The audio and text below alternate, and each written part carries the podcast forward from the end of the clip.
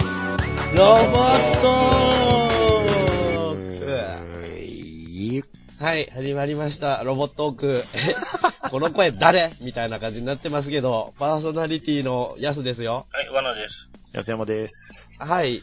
えーこの番組はありとあらゆるロボット作品を好き勝手に喋り通す、ロボット好きの皆様のための毒にもクズにもならないリスナー参加型の番組です。もうやめようか、今日。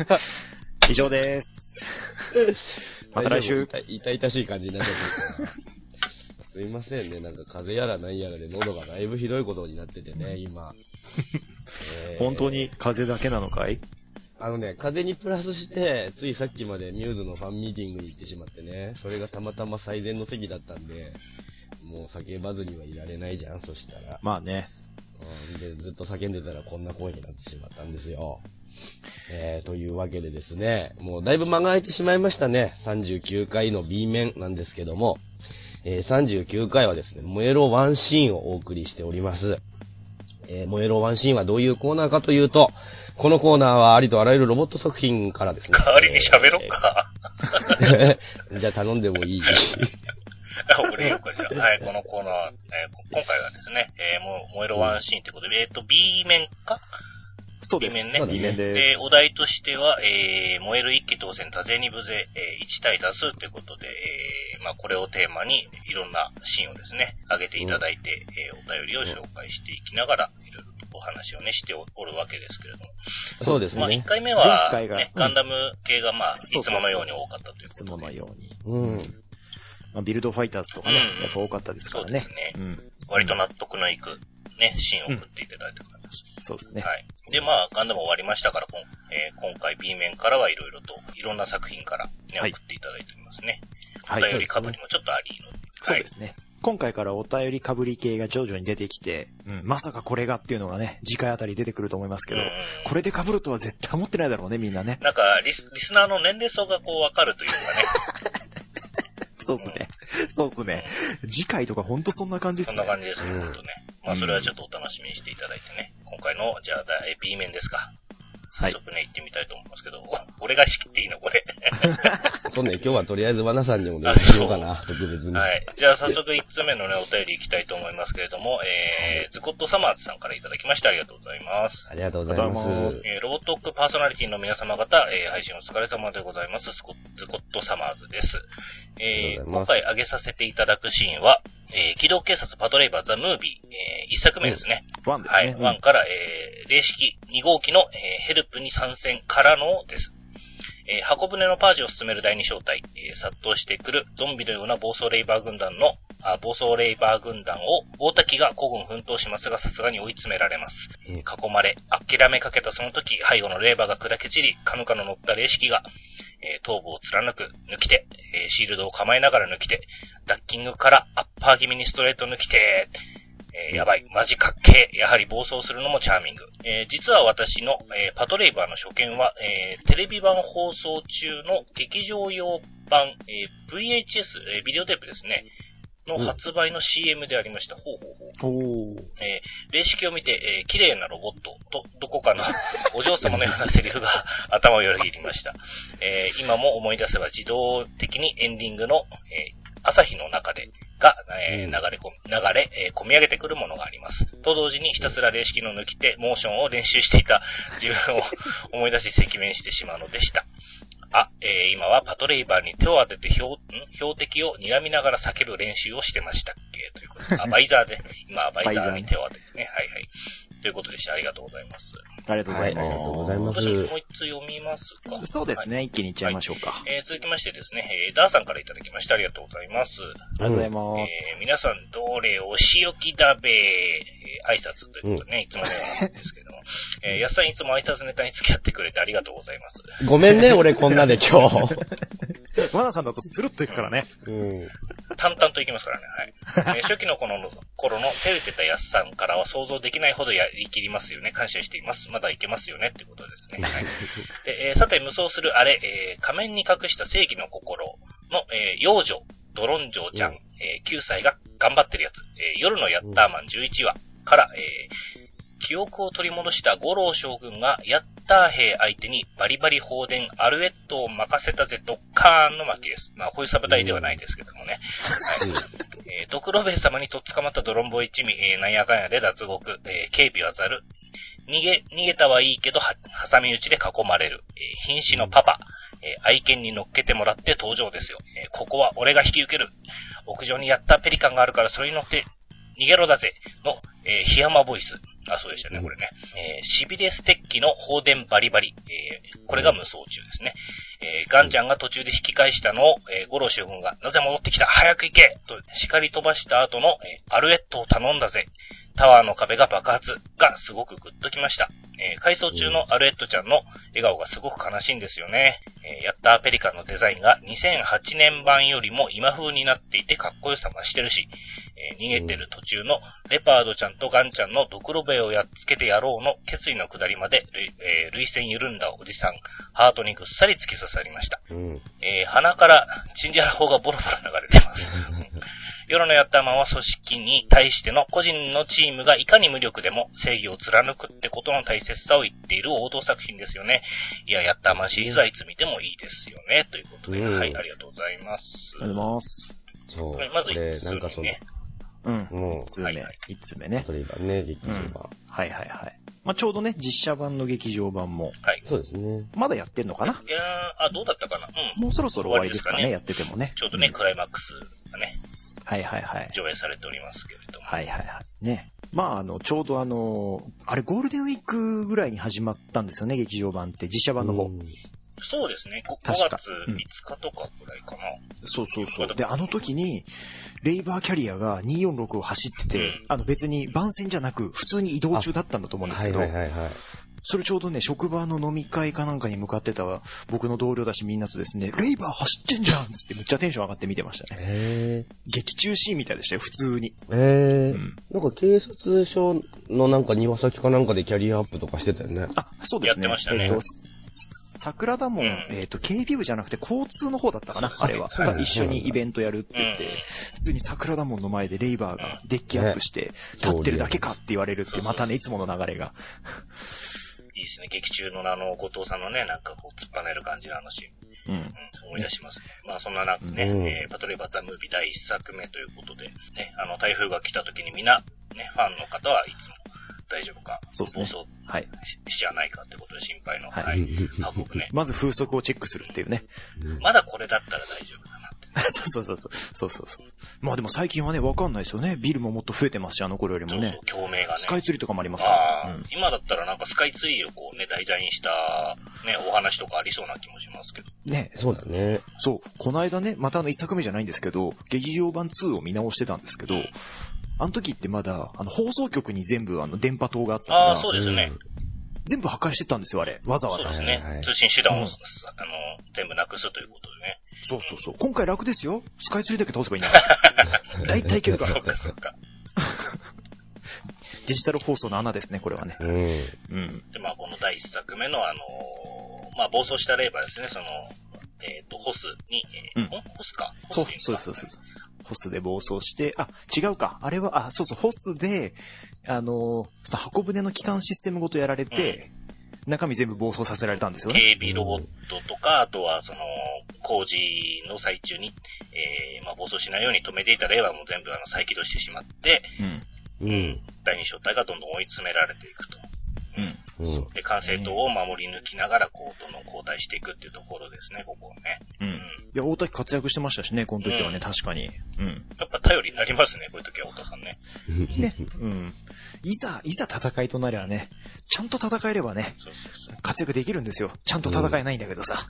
まあ、ななんつうか、やっぱり本当、この第二小隊のその、キャラのその、立ち位置がしっかりしているというか、うんまあ、あの、劇中でもね、あの、アスマが言ってましたけど、あの、第二管制塔には、あの、人がいるかもしれないっつって、こここから先、はあいはいはいの、デリケートな判断が必要だから、大田じゃ任せらんねえんだっつって。で、あその、うですねノアに行かせるんですけどノアがね行。くってう、いうんあの辺もなんかもなかなかね、第二小隊っぽいというか、うん。確かに確かに。で、まあそのね、霊式が、で、式も、あのね、出てきた時は本当ね、頼りがいのある、でももうきっと暴走するんだろうなって初めて見てもみんな思ってたでまああそろうう。だよね。まあだって予告でも散々なんか煽ってましたからね、あのう辺はね。ん。うんはいはい。抜き手ですよ、抜き手。来て、来てね。やっぱそう、ね。あのね、銃を取るギミックを利用した脱ぎ手ですよ。アームパンチですようね。ん。で、プラモデルも発売されてやっぱかっこよかったから買いましたよね。儀式はね、かっこいいっすよね、やっぱね。うん、今見てもかっこいいし、なんか、い一気だけか急にかっこいいデザインがおまわりさん側にできたぞって思ったよね。うん。うん。まあ、劇場版に合わせたというか、ね、そういう活躍をさせたかったっていうのでね。まあ、あの、漫画版のね、原作、あの、漫画の方にもコミックの方にも出てはきますけれども、ちょっとね、一番最後にね、出てきますけどね。ちょっとそう違う。ね、なんか、ね。あんまコミックの方だとさ、あのー、パトレイバーって割とさ、なんつうの、リアリティのためにあえて、なんつうか、ヒロイックじゃないメカを出しているじゃん。うんちょいダサめうんの、イングラムとかもそうだけどさ。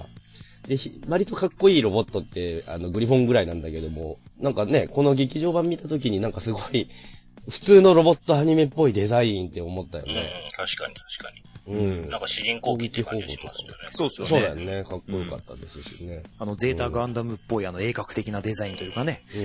うんカクカクした感じも含めてね。そう、ん威圧的な感じ、その、おま、あの、なんつうの、あの、親近感を漂わせるおまわりさんじゃなくて、ちょっと威圧的な、そのね、力で屈服させるようなデザインをあえてしてる感じが、なるほど、そうっすねなるほど、そうっっすねて思いましたよね。こっち室井さんっぽいですよね。だかそうらそうね。そう。うん。イングラムとかはどっちかといえば、こう、湾岸署の現場の感じがしますよそうね。ですね。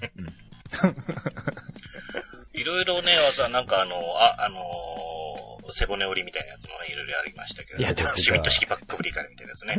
やってましあたの、ニンね。テンドのプロレスのあの、キングが使う必殺技みたいな感じ で。ちょっとやってましたやよっね。てましたね。やってましたね。 確かになうん。まあでも、たそうですね。なんかそう考えると暴走シーンばっか思い浮かんでたけど、うんこういう風な大活躍シーンも一瞬ありましたね。そうだね。なんかこの、急に、なんか強いロボットとか、一機だけ強力なのポンって作ると、それをなんか暴走させられたり操られた時に一気にピンチになっちゃうっていうさ、なんかね、戦力はやっぱこう拡散させておくのがいいのかもしれないですね。うん。何かあった時のためにね。はい、ということで、はいえーっと、じゃあ、2通目。あ、ごめん、もう一個だけいいですか、あはいはいもう一個だけいいですか、うん。あの、実写版も見た方もね、多分いらっしゃると思うんですけど、あの、小説版も出てるんですよ。で、東京ウォー2っていう題名なんですね。えあーー、で、前回のパトレーバーザムービー2の方、2作目のやつは東京ウォーっていう小説だったんですはいはよ。い両方ともそのおしいさん書いてるんですけど、うん。うん、あのね、それを読んで小説版としても今回読むとね、もう本当前回のあれがあったらそれはみんなそう言うよなっていう感じのですうね、んシーンがいっぱいあるので、あのみんな、もしあの前回を見ないで今回実写版見た方はですね、ぜひ、ぜひ前回のを見てですね、うんあ、なるほどなるほど、こういうね、あ、この伏線がね、みたいなのをですね、感じていただければなと思いますね。うん。うんあ。でもなんか、割と、あの、評価分かれてるんですよね、あれね。あ、実写版うあ、そうなんですか。えー、まあでも前からのやつ見てないとあんまりかん。わな、からない部分があるってのはちょっともったいない気もしますけども、ね。そうですね。うん。実は前からコールサインが同じだったとかね、いろいろあるんですよ、えネタは。うん。もうぜひ見ていただいて、もうあの全部放送終わったぐらいのタイミングでもうちょっと話したいなとは思ってたんですけど、うん。うん。あの小説版もぜひ読んでいただければと思います。そうあと、今、バンダイチャンネルでも配信されてますし、あの、そうです一ね番最新のはまだですけど、あの、前のやつはね、全部配信されてますし、あの、Hulu とかでも、そうですねあの、古いやつも全部含めはいてはい。あるんで、ぜひ見れるやつでね、うん見ていただければなと思います。楽しいのでね。はい。うんまあ、でも、なんか、はパトレイバーを初めて見るという人は、やっぱアニメから見た方が一番入りやすいかなって気はしますね。うん、と思いますけどね。特に初期 OVA 版ぐらいのバタバタそうしですたね感じと。か。アーリーレイズあたりから入った方が一番いいかもしれないですね。あのうん。あの、みんなで警察学校に行ったああの、なんか、、あの、 洗面器から髪の毛がとか、ああいうシーンをぜひ見 てですね。全然レイバー関係ない話やるから関ね。係ない。一瞬しか出てこない。まあその辺もパトレイバーの味ということで、はい。うん。そして、えー続きまして、ダーさんからいただいた、えー、夜のヤッターマンですね。最新作から来ましたけれども、おう判定は。うん、まあロボットじゃないですよね。そうですね。ロボットが出てくる作品ではありましたけどね。ただこのゴロ将軍自体はアンドロイドというか、サイボーグみたいな感じですからねああ、でもそうか。確そかうだにねね。。うん。まあこの辺ちょっとネタバレあんま含む、あの、い言いませんけれども、まあ確かにこの、ここからの最終回までへの流れっていうのはすごくかなり盛り上がる、うんうん作品でしたね、なんかね。そうですうね。僕、今回、その、夜のヤッターマン見て、まあ、一応一通り見ましたけど、あの、なんだろう、昔のヤッターマンが好きだった人じゃなくても、なんか今回だけ見ても、結構その、面白いというか熱い展開だったんじゃないかなと思っ て。そうなんですよねう。ん。これはすごいなと思いましたね。そんで、しかも、昔見てた人は昔見てただけ楽しめるもするんですよ。うん。あの、さ、何旧作割とあんま、何単語単語出すぐらいで、そんなに旧作からあんま曲とか持ってこねえんだとか思わせといて最後の最後で。最後曲はそをう出ですすねとことかさ、あれずるいよ燃えね。るでしょ、あんなの絶対、ね。うんあれはずあるいよのね。、あれをこう、ぎなんかこう、背筋がゾクってするぐらいで楽しめるのは前を見てた人かもしれないですね。そうだねリメイク版でもいいから見てた人はきっと、やったーマンっていうもお、のこがれっつって、うう、ん。来ると思いますね。ここでこの曲を入れていく。そうそうそうそうそう。やっぱ りね、いいですよ。あの辺は。でもあれですね、今回は本当、まあ、最初の展開、まあ、最初からそうだったかな。結構シリアスなといううか、ん。うん。うん。笑いはあったけど、そこまでじゃないというかね。うん、そうだね。け結構重めでしたね。なんか、話そ的の、にはなんつうの、ロリ、ロリキャラのドロンジョちゃんに、あの、注目集まってなんか、またそういう路線なのね、みたいな感じしたけど、内容は割とシビアでさう、ん。ね、ドロンジョちゃんのお母さん、まあその、えっ、と、なんつうんだろう。まあ、基本設定を言うと、あの、悪が滅びて、そのヤッターマンが勝って、そのヤッターマン帝国みたいな帝国ができてね、大きな国ができて、で、や、あの、ドロンジョちゃんたちはもう辺境に追いやられてんだけど、その、ドロンジョちゃんのお母さんがね、病気になってそれのお薬をもらいに行ったらなんか、ね、全然入れてもらえなくて、お母さん死んじゃうみたいなところからスタートするんですよ。うん。なんか悲しいんですよ、すごい始まり方が。だからね、今までの真逆ですもんね、立ち位置がね。そうそうそうやったーマンが悪い奴らっていうね。そうね、ですねで、実際ね、そのヤッターマンが出てきて、なんかひどいことをしてくるわけじゃないですか。うん。しかも、でいやっいっぱい出てくるからね、なんかね。そうそうそうそう。ね、で、ヤあの辺ッターはマこンう、な倒んすだ。ろう、前のズビズダーとかもそうでしたけど、うんなんだろう、ヒーローものを逆転させるというか、うん。うん、その正義の味方が勝ってしまった後ってどうなるんだろうっていうのって確かに描かれないじゃないですか。最終的にボスを倒しました。めでたしめでたしで大体最終回終わるんで、そうだね。その先ってもしかしたらこんな世界あったかもよっていうのを、すべての作品でこう想像させるような。そうそうそうそうねう。ん。あの、よく、あの、ヤン・ウェンリーが言ってたけど さ、ラインハルトがね、死んじゃった後に、じゃあその国はラインハルトと同じだけ有能な人間が生まれてこなかったらどうなってしまうんだっていうね。だからそういうそう先制主義は良くないんですよ、みたいなことをヤンが言ってたけど、そうですね。そういうことだよね。うん。優秀な人に引き入られるっていうのはね、楽ですからね。その辺はね。そうそう、そうなんですよ。だそのね、帝国とかも本当ヤッターマン万歳みたいな感じで、うんもうヤッターマン正義、正義は正しいみたいな感じで、どんなひどいことが行われて、まあね、格差社会みたいなのも発生するけど、うん。それでもまあヤッターマン、その世界を救ってくれた英雄だからみたいな感じでみんながその信奉しているんだけども、実は、みたいな感じでね、いろいろそう2なんで点すよ3点していって、そう。そっからの、そっからのこの二代目ガンちゃんと二代目アイちゃんが誕生するくだりとかすごい熱かったですようんいいでねす。よね、うんあれはね。本当な、で、やっぱそのさ、あの、けん玉マジックとしびれステッキを使ってほしいじゃん。うそれが最初はただのあの、ステッキとただのけん玉なんだよね。で、大した武器じゃないんだけど、最後の最後でちゃんとなるんですよ、それに。ん。あんなすげえ武器なんだって思う。 あの頃あんなのみんな食らってたんだと思うよね。 めっちゃ殺傷力ある強い武器うなんんですよ、ね。ドロンジョ一味すげえ体張ってたんだなと思うよね。そうそうそう、ね。 ああ、そう、そっからのね、戦闘の流れとかすごい熱かったですしうね。ん。うん。だからこれ、ちょうどね、おこのお便りいただいてたのは最終回放送前だったんですよね。そうですね。そそううだねそうそう。だからここをね、あの、ダーさん送ってきてからもし、送ってきてくれましたけど、もしかしたら、最終回見た後だと、いや、違ったでしょ、ね。違ったかもしれないねあのさらにこの ぜひ見てねい、あただきたいの、五郎将軍の下りがあって、最後のあの流れのね、あっちがもしかしたら来てたのかもっていうね。そうだね感じは。あっそうっちすね送りたかったって今頃思ってるかもしれないね、うんだかかもしられないうんね。そうそうね、やったーワン、やったーワンね、やっぱ出てほしいじゃん、やったーワン、やっぱね、復活するんですよ、ちゃんと最後にね。そのくだりとかもすごい良かったしね。そうですね。本う当ん劇中でオープニングとかをうまく使う特集とかあったらぜひあーまた紹介したいですね。やりたい、それ。うんこれは入る。もうほほとんどネタバレになってるけど。そうネタバレだし、あの、実はこの作品のオープニングではないっていうね、そううん感じだけど。うんもう絶対ここで来てほしいところにちゃんと来るからね、曲が。うんもうこれ来たら泣いちゃうっていうところにね。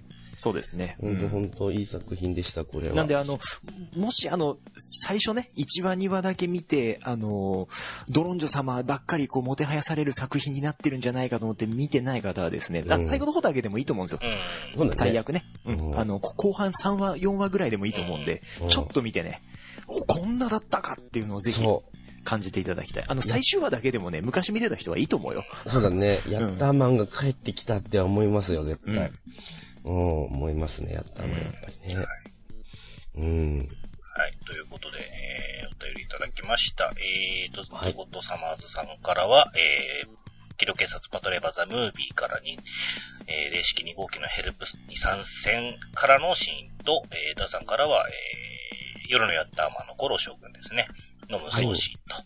はい、ありがとうございました。ありがとうございましはい、えー、続きましてですね、ドラッツェファンさんからのお便りです。ありがとうございます。た。ありがとうございます。えー、ロボットックの皆さんこんばんは。こんばんこんばんはは。えー以前投稿を読んでいただいた時に、安山さんにいい名前だと言っていただきとても嬉しいドラッツファンです。 改めてここで宣言をします。ドラッツはかっこいいと。かっこいい。はい。えー言いたいと、言いたいことは言ったところで、今回の、えー燃える一気とセンタゼに無税一対多数ですが、 えー伝説巨人、イデオンより、えーイデオンを押します。イデオンそのものですかね。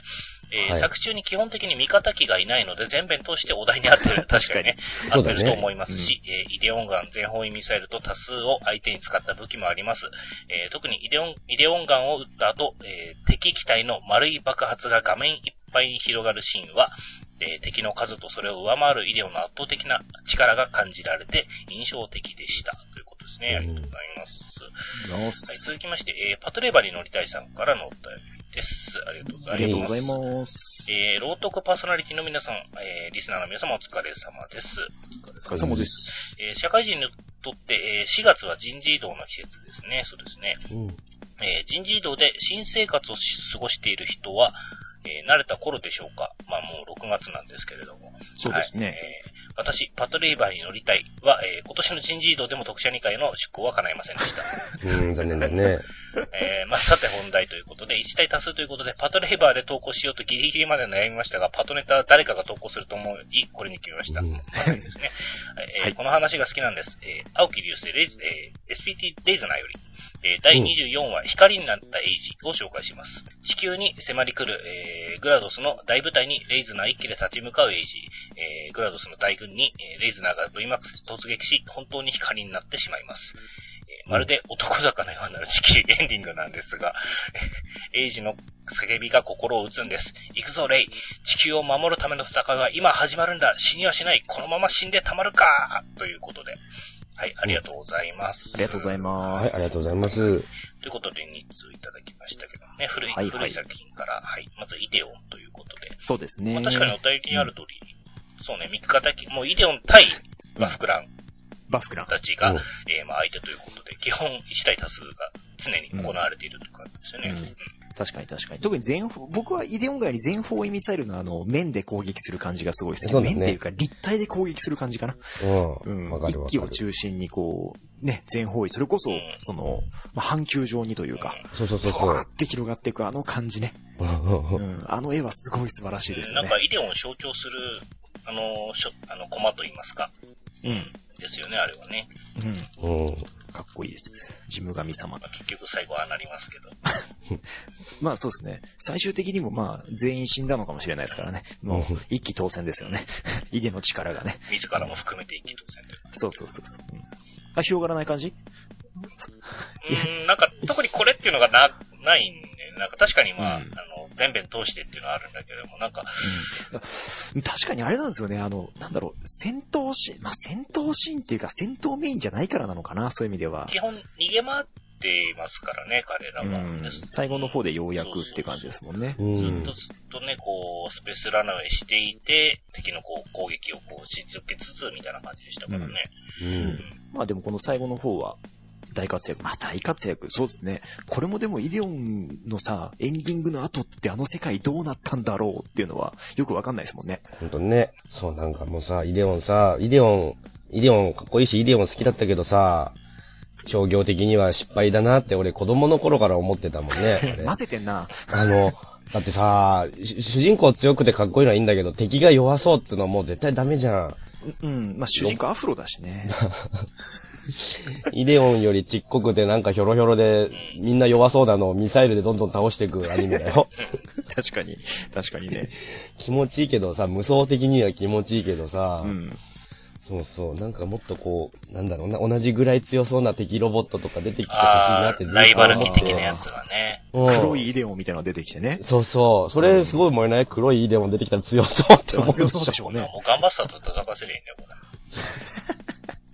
でも二つのイデの力がぶつかるんでしょ怖いねとんでもなことになっちゃうどよね。うなっちゃうんだろう。次元地上の彼方に行ってしまうかもしれない。なんか、なんかゲッターとか出てきそうな感じで すけど。どこがね。うん。なんか螺旋の力がどうたらとか言い出しそうだよね。ああ、なんかスパロボに ありそう。ありそそううだねありそう。 ありそう。うんアンチイデの力が。使いそうだな、なんかあの辺が。うんあってもおかしくなさそう俺。、ちっちゃい頃ずっとあの、いいでマークあるじゃないあれ。はいはいはい。ピカーンってあの N みたいな字。はいはい。ずっとあれちっちゃい頃。一筆書きでき一るやつね筆書きしてこうう、んずっと真似してたから書いて、ブイーンって力。うん徐々に増えていくんですね、あれね、ちゃんとね。うん。素晴らしい。そう、なんかそう、あの、まあ、イデオンとかもまさにそうなんだけどもさ、あんまり、そのガンダムとかリアルロボットで、その無双、ガンダム無双みたいなのをやるよりも、うんなんか割とこのスーパーロボットみたいなのの方が無双シーンは似合う気がして、そうね。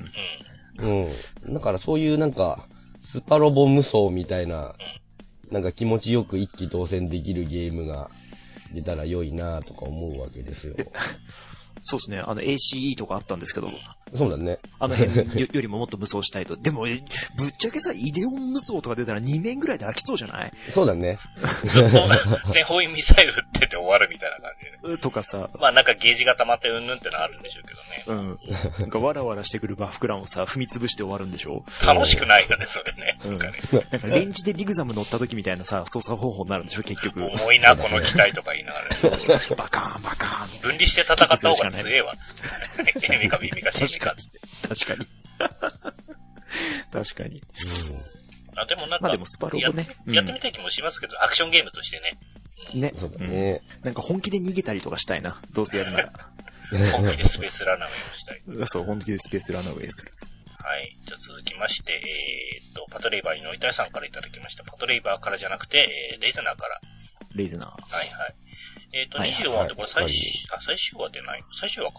真ん中の話だね。ああののちょうど、絵柄がガラって変わるあやつですよー、。あのー、世紀末になる感じのやつ。そうそうそうそはいはあいの、一期、一期終了というか、レイズナーはここで終わったとみんなが思ってるとこですね。う。ね。うん。もうほんとね、この後ね、僕楽しみだったし、ね、情報が流れてたレイズナーマーク2、あの変形するやつが出てくるんだと思って楽しみにしてたし、まさかあんなね、北斗の剣みたいな世界になるとは思ってなかったんだけど、ほんとね、びっくりしましたね、あの、最終話というか、真ん中のエピソードね。あ、そうかそう24か話。まあ、要はワンクール、てかツークール終わって、えー新シリーズに行こうみたいな感じですね。そうですそうねで。すね。うん。グラドス軍の大部隊に結局、簡単に言うと地球は屈服してしまうわけですよ。うん。まあ、で、そのね、地球を守るために一人だけそのグラドスを離れて、あの、まあね、どっちからも、お前敵じゃねえのみたいなことを、グラドスからも、お前裏切り者だって言われるし、地球人側からも、お前宇宙人だから仲間じゃないみたいな、散々ひどい扱いを受けてたエイジが、それでも、地球を守りたいっつって一生懸命頑張ってくれる、その最後の、その大舞台相手にエイジが光になって頑張ってくれる、割と感動的な話ではあるんですけどね。そっからのワクワクした第2シーズンがあれだったというか、あれでしたね、ほんとね。キャッハー、新鮮な肉が来たぜ本当そういう世界観だからね。じゃああ、のばあれで終わってってもよかったかなって感じもするのかな、もしかしたらこね。れ、ここで終わったら、これはこれで割とね、名作として語り継がれたかもしれないですうね。ん。俺、でもね、昔再放送とかで見てたのって、ここだ、ここまでだった気がするんだよなああ、それ以降やらなかったのや、あんま見た覚えないんですよね。てか、レイズが終わったんだなって思った気がしてもん確かここで。うんもしやってたとしても、その後。そこでう、ん。そこ、そこで終わっちゃったのかね、安山さんのとこでは。うん、再放送とかなんかせいぜいこの辺までだった気がするなぁうんあのうん。じゃあよ、それよからかったのかもしもれしない、くはね。抹消してたかもしれない、今日からね。うんもしくは違うアニメが始まったんだなと思ってたかもしれないね、ちっちゃい頃ね。そうね。まあ、絵柄もガラッと変わったしね。うん。まあ、あの、さっき出てたね、レイズナーマーク2とか、ぜひあの、見たい方は、スーパーロボット対戦というですね、素晴らしいゲームで、あの、機体出てますんで、うん。隠し機体で出てますんで、あの、ぜひ、レイズナー使ってみたらいいと思いますよ隠。し機体なんだ。隠し機体です。えっ、と、強化型レイズナーかマーク2、大体選択式ですね。ううんんうん。うん。なるほど。すごい強いですよ。変形するしね。まああの普通に行くよね。移動力がね、確かね、10ぐらいいくんじゃないかな。もうなんか、一人で突撃してて、全部避けて攻撃しますみたいな、そんなキャラになっちゃう。普通に。うん。あいつ一人でいいんじゃないか、ちょっと。あいつ一人でいいんじゃない状態です。ね、 VMAX するしさ。 V- ね、VMAX 持ってたら無敵ですよね。すぐなんかエネルギーなくなっちゃうけどね。うん。うん。そうそう、VMAX、そう、VMAX っていうパワーアップシステムがね、割と画期的でした。ね。まあト、トランザムですね。トランザムですそね。うそう、今で言うとトランザムね。トランザムだうの、ん海洋圏だの、いろいろありますけれど、それの走りですよな、これもな。これあの、アナザーセンチュリーエピソードでも、割と強かった印象あるんだけど。強かったですねうんうん。てか、レイズナーって基本的にこう、強いですよね。あの、あんま弱いシーンがないからかな。うん。作中でも。ああ、確かに、まあ、これが、ね、レイズナーがいなくなったら、とりあえずこの物語終わっちゃう感じだからね。う。うんん。確かに。なんかあんまりレイズナーがこう、あ、まあでもあれか、ボコボコにされるシーンもちょっとあるか。そうだね。うん。うん。でもそんなにないしなうん。基本的にやっぱかっこよかった気がするな、ずっとあのブルーのマシンが。そう、なんかあの、割と頭でっかちなデザインでありながら、かっこいいんだよね、ちゃんとね。うん。で、あの、頭が丸ごとキャノピーになってて、これ、 頭弱点なんじゃねえのって思いきや、割と殴っても割れないっていうね、硬いガラスでできているんだよね。あれでも中乗せたらむっちゃ怖いよね。うん。でっかいパンチとか降ってくんだよ、上から。そうそうそうそ殴ろうとしてくんだからみ んな。あれ、コックピットが頭う。そうだよね。か。あれ、全部、うんあ、丸見えなんだっけ丸い。丸見えそ。うか、そうか。危ないね。今更だけど。危ない危ない危ない。よ。そうです。ちゃんとし、あの、レイズナーたちってその白兵専用のなんか剣とかじゃなくてさ、あの、拳にあの、アーマーみたいなのをガーって被せはいて、はいあの、カイザーナックルみたいなので、頭をガンって殴りに来るから、 それはあの、ガラスの上でやられるとすごい割れそうで怖いよね。確かに。うん。確かに、確かに。そういう殴り合いのシーンがちょいちょこちょこあった気がするな。うん。頭がコックピットのやつって基本的にだからそういう危険性強いっすよね。そうですね。まあ、ジオングみたいにさ、うまく逃げればいいけどさ、頭潰されたら終わっちゃうもんね。カブとコーチとかマジ怖いよね。そう、本当ね、ちょっとまた別の機会に語りたいんだけど、怖いですよ、あの機体は本当にね。頭に操縦席があるロボット そうそうそう。特集みたいな感じ。特集、特集。うんう。ん。ゴーグは入るのそうですね。ジャイアントロボもいけるかなあ頭の横だけどね。あ、より怖い、一番怖い。あそこに乗るのは危険だって地球防衛軍で俺教わったからさ。 確かに。確かに。やってたね、和田さんね。よしここ、ここに乗って特捜席だっつったら速攻で溶かされるっていう。あ、ここはやっぱ危 ないな、危ないです。和田さんのロボット基本的に虫がいっぱいたかってるから な基本アリがいっぱい這い回ってる。はい。ということで、えー、っとですね、いただいたお便りは、ドラッツファンさんからは、イデオンですね。はい。はい。で、パトレーバーに乗りたいさんからは、えー、レイズナーの、えー、第24話ですね、光なページ。ここから、えー、お便りをいただきました。ありがとうございます。はい、ありがとうございます。はい。えー、じゃあ最後、2通同時ですかね、これね。そうですね。はい。えーと、かぶりですけれども、じゃあお便り読みたいと思います。まずは、えー、うんファニバニさんからいただきました。ありがとうございます。ありがとうございます。はえー、あおりがとうございます坂田こんばんは。こんばんあは。えー最近初めて筆塗りと汚しに挑戦中のハニバニです。ほうお、お、ほうお、お、えー素晴ら自し分のい。中でも72点ぐらいの出来ですが、えー筆塗りが特に楽しいです。綺麗に塗れなくてもいいんです。楽しさで満足しちゃうんです。ああ、その通りですね、うんこれはね。うんはいえーさて、今回の、えーお題、燃える意気当選、えー無双ですが、えー私が挙げるのは、チェンジ、えー新ゲッターロボ、世界最後の日、えー第1話より、えーゲッター1対、えードラゴン軍団のシーンをさせていただきますと。えー悪の要塞、早乙女研究所、えー、龍馬による、えー、早乙女博士殺害、みちるさん死亡など、次々と衝撃的な展開を見せる本作品ですが、えー敵の戦力がゲッターロボ G で、しかも圧倒的な数で襲ってくるというのも、えーかなり来てました。うん。えーこれは勝てない絶対無理な圧倒的戦力差をドラゴンの片押しとも言えるゲッター1でバッサバッサと切り捨てる龍馬。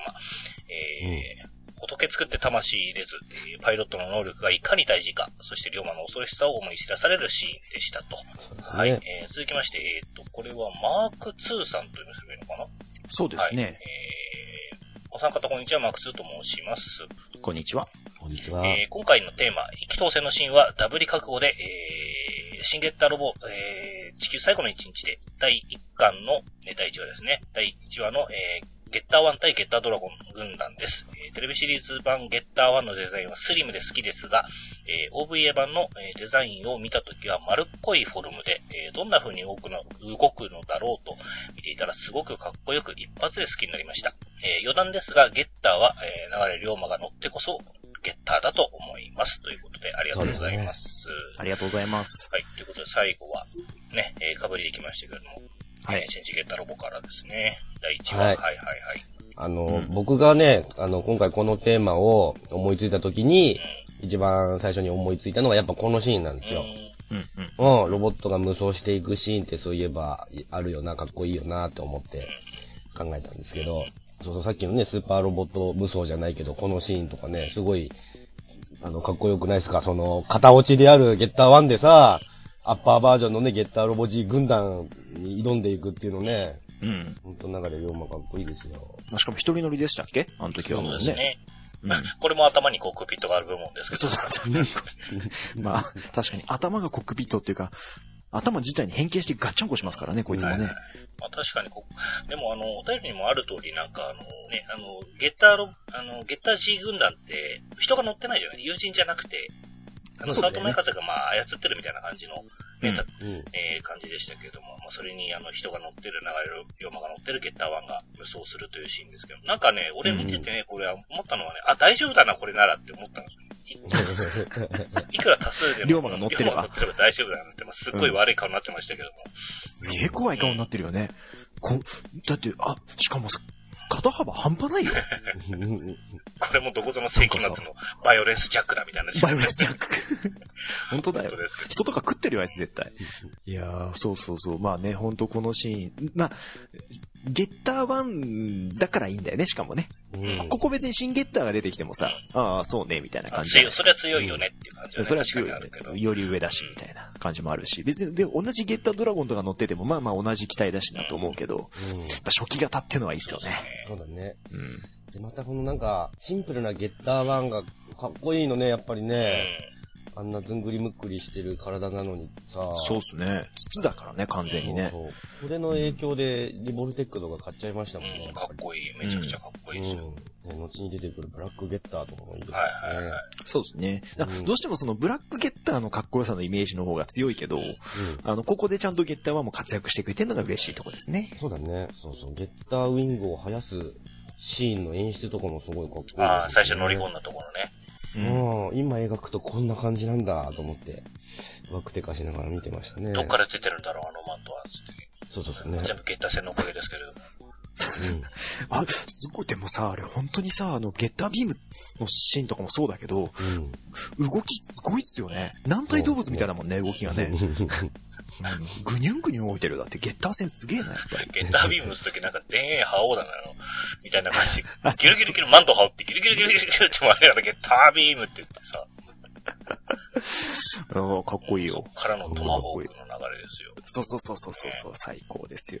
そう、なんか、なんつうの、今、今でこそなんだろうね、あの、ヒーローロボットは剣を持つもので、斧みたいな野蛮なものを持ってるのは敵側みたいな価値観が出てきてるけど、このなんか当時のこのゲッター、まあね、大昔からそうだけど、そのゲッターが、ゲッターとマホークを持ってるのがもうなんか似合いすぎててかっこいいですよ、やっぱり。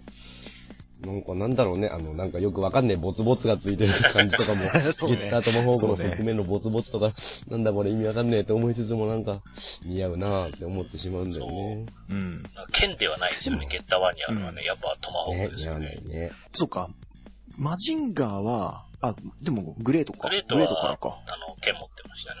ねそう。だね。うん。うん。そっか。結構昔のとか、ね、ザンボットとか剣とか使わないもんね。うん。サイとか使ってあ、たそうねだ。そうだ。あそうだそうだ。三節コンみたいなの使ってたね、しかもすごいね。ね。そうだよね。ボルテスが剣か。うん。サイバダイモスとかー。ダねイ。モスは、いうんいっぱい使ってましたよね。手裏剣みたいなの使ってたもんね、だあって使ねっ。てた、使ってた。うん。本当に三節コンで殴ったりしてたもん な。うん。トンファー使う人がいたしね。もういっぱいいるな。まあでも、この作品は本当に暑苦しいほど暑い作品ですからね。そうですね。まだやっぱ監督が素晴らしいですよね。やうんっぱりね、ゲッターはいいよ。あの、 あの、ほら、前にロボットオークカラオケ大会みたいに行った時もね、はい。あの、ワナさんがう歌ってましたけど、初、ゲッタ初ー。ね、歌いましたけども。うん。国歌。我々の国歌としてね、うん歌ってましたからニね。コニコだと地球温暖化って、地球温暖歌って書いて地球温暖化って言われてるあ、んで そすうけど、なんだ。暑くなる。熱くなまあ、る。歌詞が、歌詞がそのまま熱暑くなれですからくなるね。なれですからね。うん。いや、素晴らしいよ。ななんつうかす、長井郷先生の作品はすごいっすね。なんかね、石川県先生もそうですけど。ね、ダイナミックプロものやっぱりすごいですね。うん激アツですね。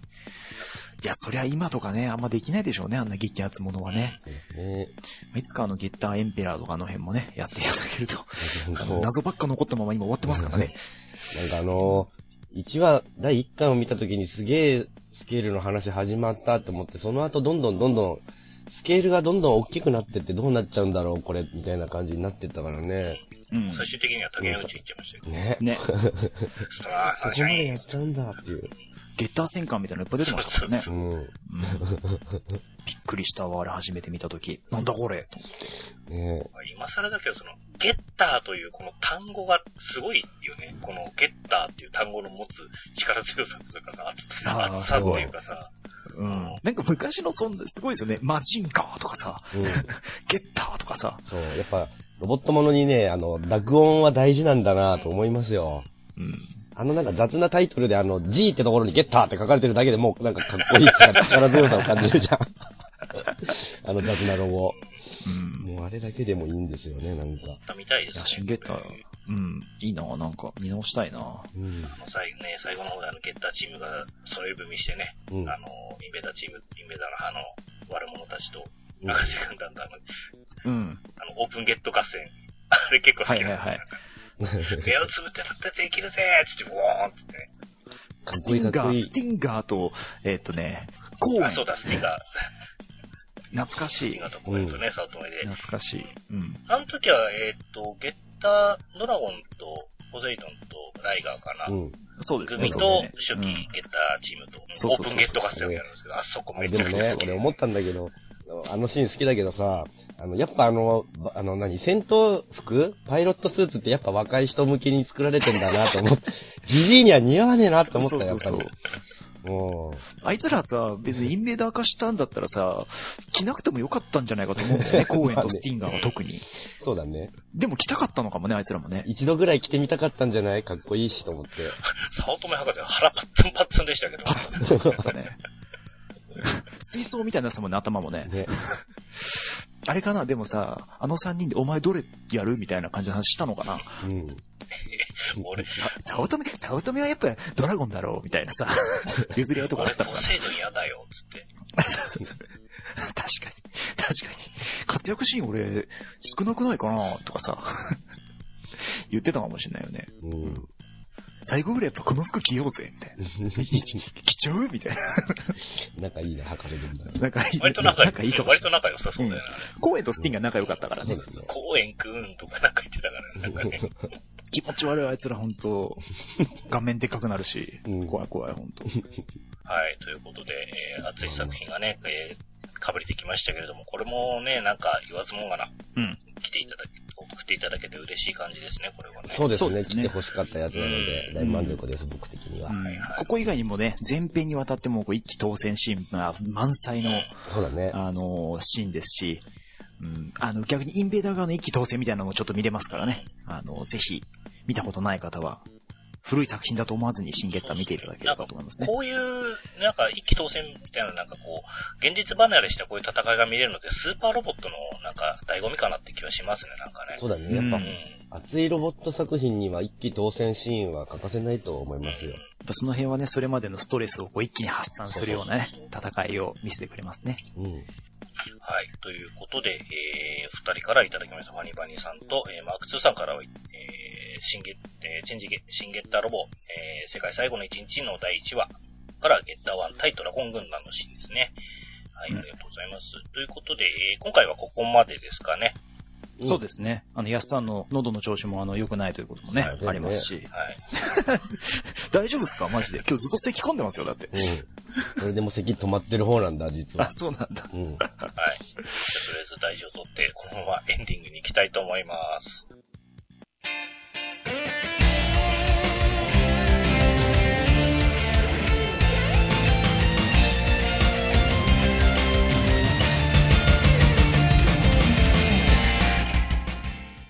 はい。ということでエンディングでございますけれども、はい。いははい、えーとですね、まあ、とりあえずもう、あの、締め切りは、あれね、あの、過ぎておりますけれども、一応次回のね、お題ということで、赤といえばシャアのお題ですね。はい。そうですえーで、今回は、えーオレンジ色の機体ということで、これもいろいろね、もう、あの、お便りたくさん来てますけれども。うん。こんなにあったんだと思いまそうすねね。、割と少ないかなと思ったんだけどね、う。うん割といろんな作品からいただけて嬉しいです。これもね、はい早く紹介したいですけれども。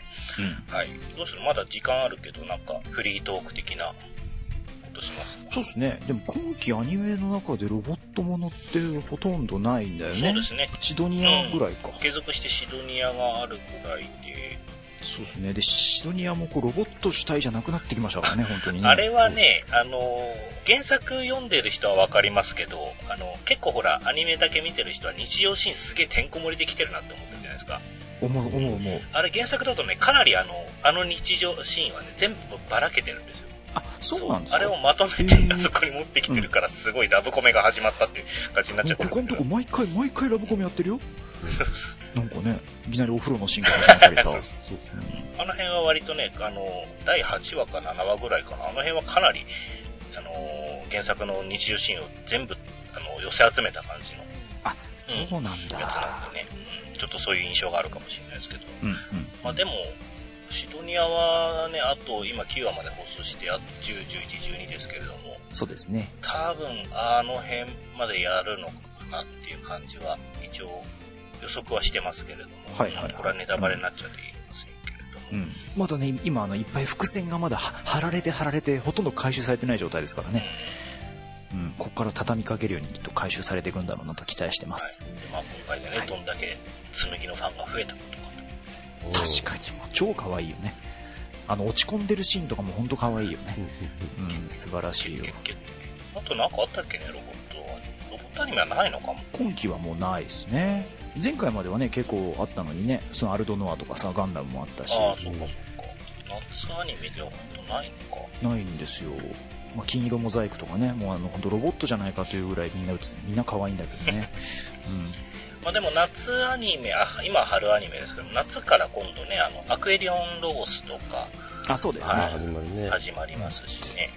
うんそああ、ロボットうはんないのそんなもんか。かなうんそうですね本当にないねロボットもの今ちょっと不作だからあのぜひなんかね作ってほしいなそうですね。なんか、その、ワンクールに2作品ぐらいちょっと欲しいですね、ロボットものがう。ね。う。うんんやっぱね、そう、まあ、前からね、この番組内でもちょこちょこ話してますけど、子供が安心して見れるっていうのと、それを卒業した子が見れる、ちょっと大人の向けだけど子供が見ていいみたいなのが欲しい。夕方にやってほしいあ。あ、夕方枠っていう感じのね。ううん。ん。アルスランができるんだったら結構いけると思うんだよな。シリアスものも。まあ、あるすら。今ああ、そうね。 6時台のやつ。はいはいはいはあいの週末6時台の。うん7つの大罪とかもそうだったけど、結構ストーリー的には難しめだったりすると思うんですよ、あれって。あの時間帯に見る子たちが見るにはね。うん。だけど、ね、ああやってやってくれるんだから、ちょっと、うん、ねえロボットものにも日の目を当ててほしいな。それこそレイズナーとかああいうぐらいのね、うんちょっと、政治絡んでくるとかさ、うん。民族感がとかっていうのをちょっと入れたような作品をぜひ。まあ、うちらがちっちゃい頃はああいうの見ててもよくお話わかんなかったけどね。そうそうそう、あの、うわかんなくていいんだと思うんだよね。かっこいいなって見てればいいんだと思うんだよ。そうそうそう後で見て、あ、こんな話だったんだって思えばね。うん。はい。ということで、大丈夫ですかもう。はい。皆さん大丈夫 大丈夫です。今日ほんと口数少ないすいませんね、こんなポンコツで。じゃあそろそろね、終わりにしたいと思いますけれども、じゃあとりあえず、あの、お題に関してはもう募集締め切ってますけれども、まあ、あと、ね、普通歌とかも募集しておりますので、それのはいメールアドレスを、じゃあお願いします。はい、えーメールアドレス、メールドットロボットオークアットマーク Gmail.com、mail.robotl.gmail.com の方までメールをいただければと思います。もしくはブログのコメント欄からいただければと思います。まあ、そうですね、フリートーク的な、こんなの話してよとか、最近こんなの見てこんなでしたとか、それこそあの、さっきのお話あったみたいに、最近こういう立体物作ったんですとああ、かそうね。ですね。そういっあのそういうのもた、ぜひね、なんかお便りもいただけたら嬉しいですね。うん。そうですよ、もうすぐあの、ガンキャノンリファイン版とかね、ああのガーンダムリファイン版とかね、あの辺も出ますし、うんあのさ、アマゾンでガンプラリファイン版がさ、600円台で買えるんだよね。そうですね、元値1080円ですからね、あすれごねいですよね。あのクオリティのものを、そんな値段で、わざとやってんだろうけどさ、値段設定は。うんその価格帯で未だにガンプラが買えるっていうのが嬉しいですしね。しかもどれほどの技術力で今どうなってるのか、やっぱ確認するためにね、買ってみたいと思いますね。そうですね、うんあのービルドファイターズ系もまだあの出ますんで、そうだねレオ。パルト・ダ・ヴィンチも出ますから、うん。なぜあれれを立体化するのかと思いますけどね、うん、とかもそうだし、あのトライオン3ももうそろそろで、トライオン3ももうすぐですね、出てえったかなと一応この間6月6日だからもう出たのかな、出たね収録日的にはもう出てますね。うん。そうですね、とかね、あのドーム R35 とかももちろんありますし、あとあのレッドウォーリアー武者ガンダムの方とかもね、出ますんで、うん。 8月かな、あれは。うんそっちもぜひね、みんな買ってもらえればと思います。そう、あの、プラモデルを作るのに超適した時期にもなってきましたのでね、そうなんですよ。さっきあの筆塗りの話もね、出てましたけど塗ね。料の乾きが早い時期が、ね、やってまいりますから、そうなんです。まあ、梅雨今年どうなんだろうね。なんか、梅雨あんまないようななんか気がするけれども。うん。だし、その霊感になりそうなねうん、感じもしますからね。そうなるといいですね。はいじゃあ皆様からね、いろいろそういったこういったの作ったよとかいうのもね、写真とかで画像で見せていただけたら、ね、ちょっとあのブログの方とかでも紹介したいなと思います。そうですねはいぜひぜひお願いいたします。はい。じゃあ今回、えー、39、ロボット39回 B 面はですね、えーこの辺で終わりにしたいと思います。じゃあ、えーお相手は罠と、やすと、安山でした。はい、じゃあ、えー、次回ロボット39回 C 面をお楽しみに、えーさよなら。さよなら。さよならほんとひどいなと思う。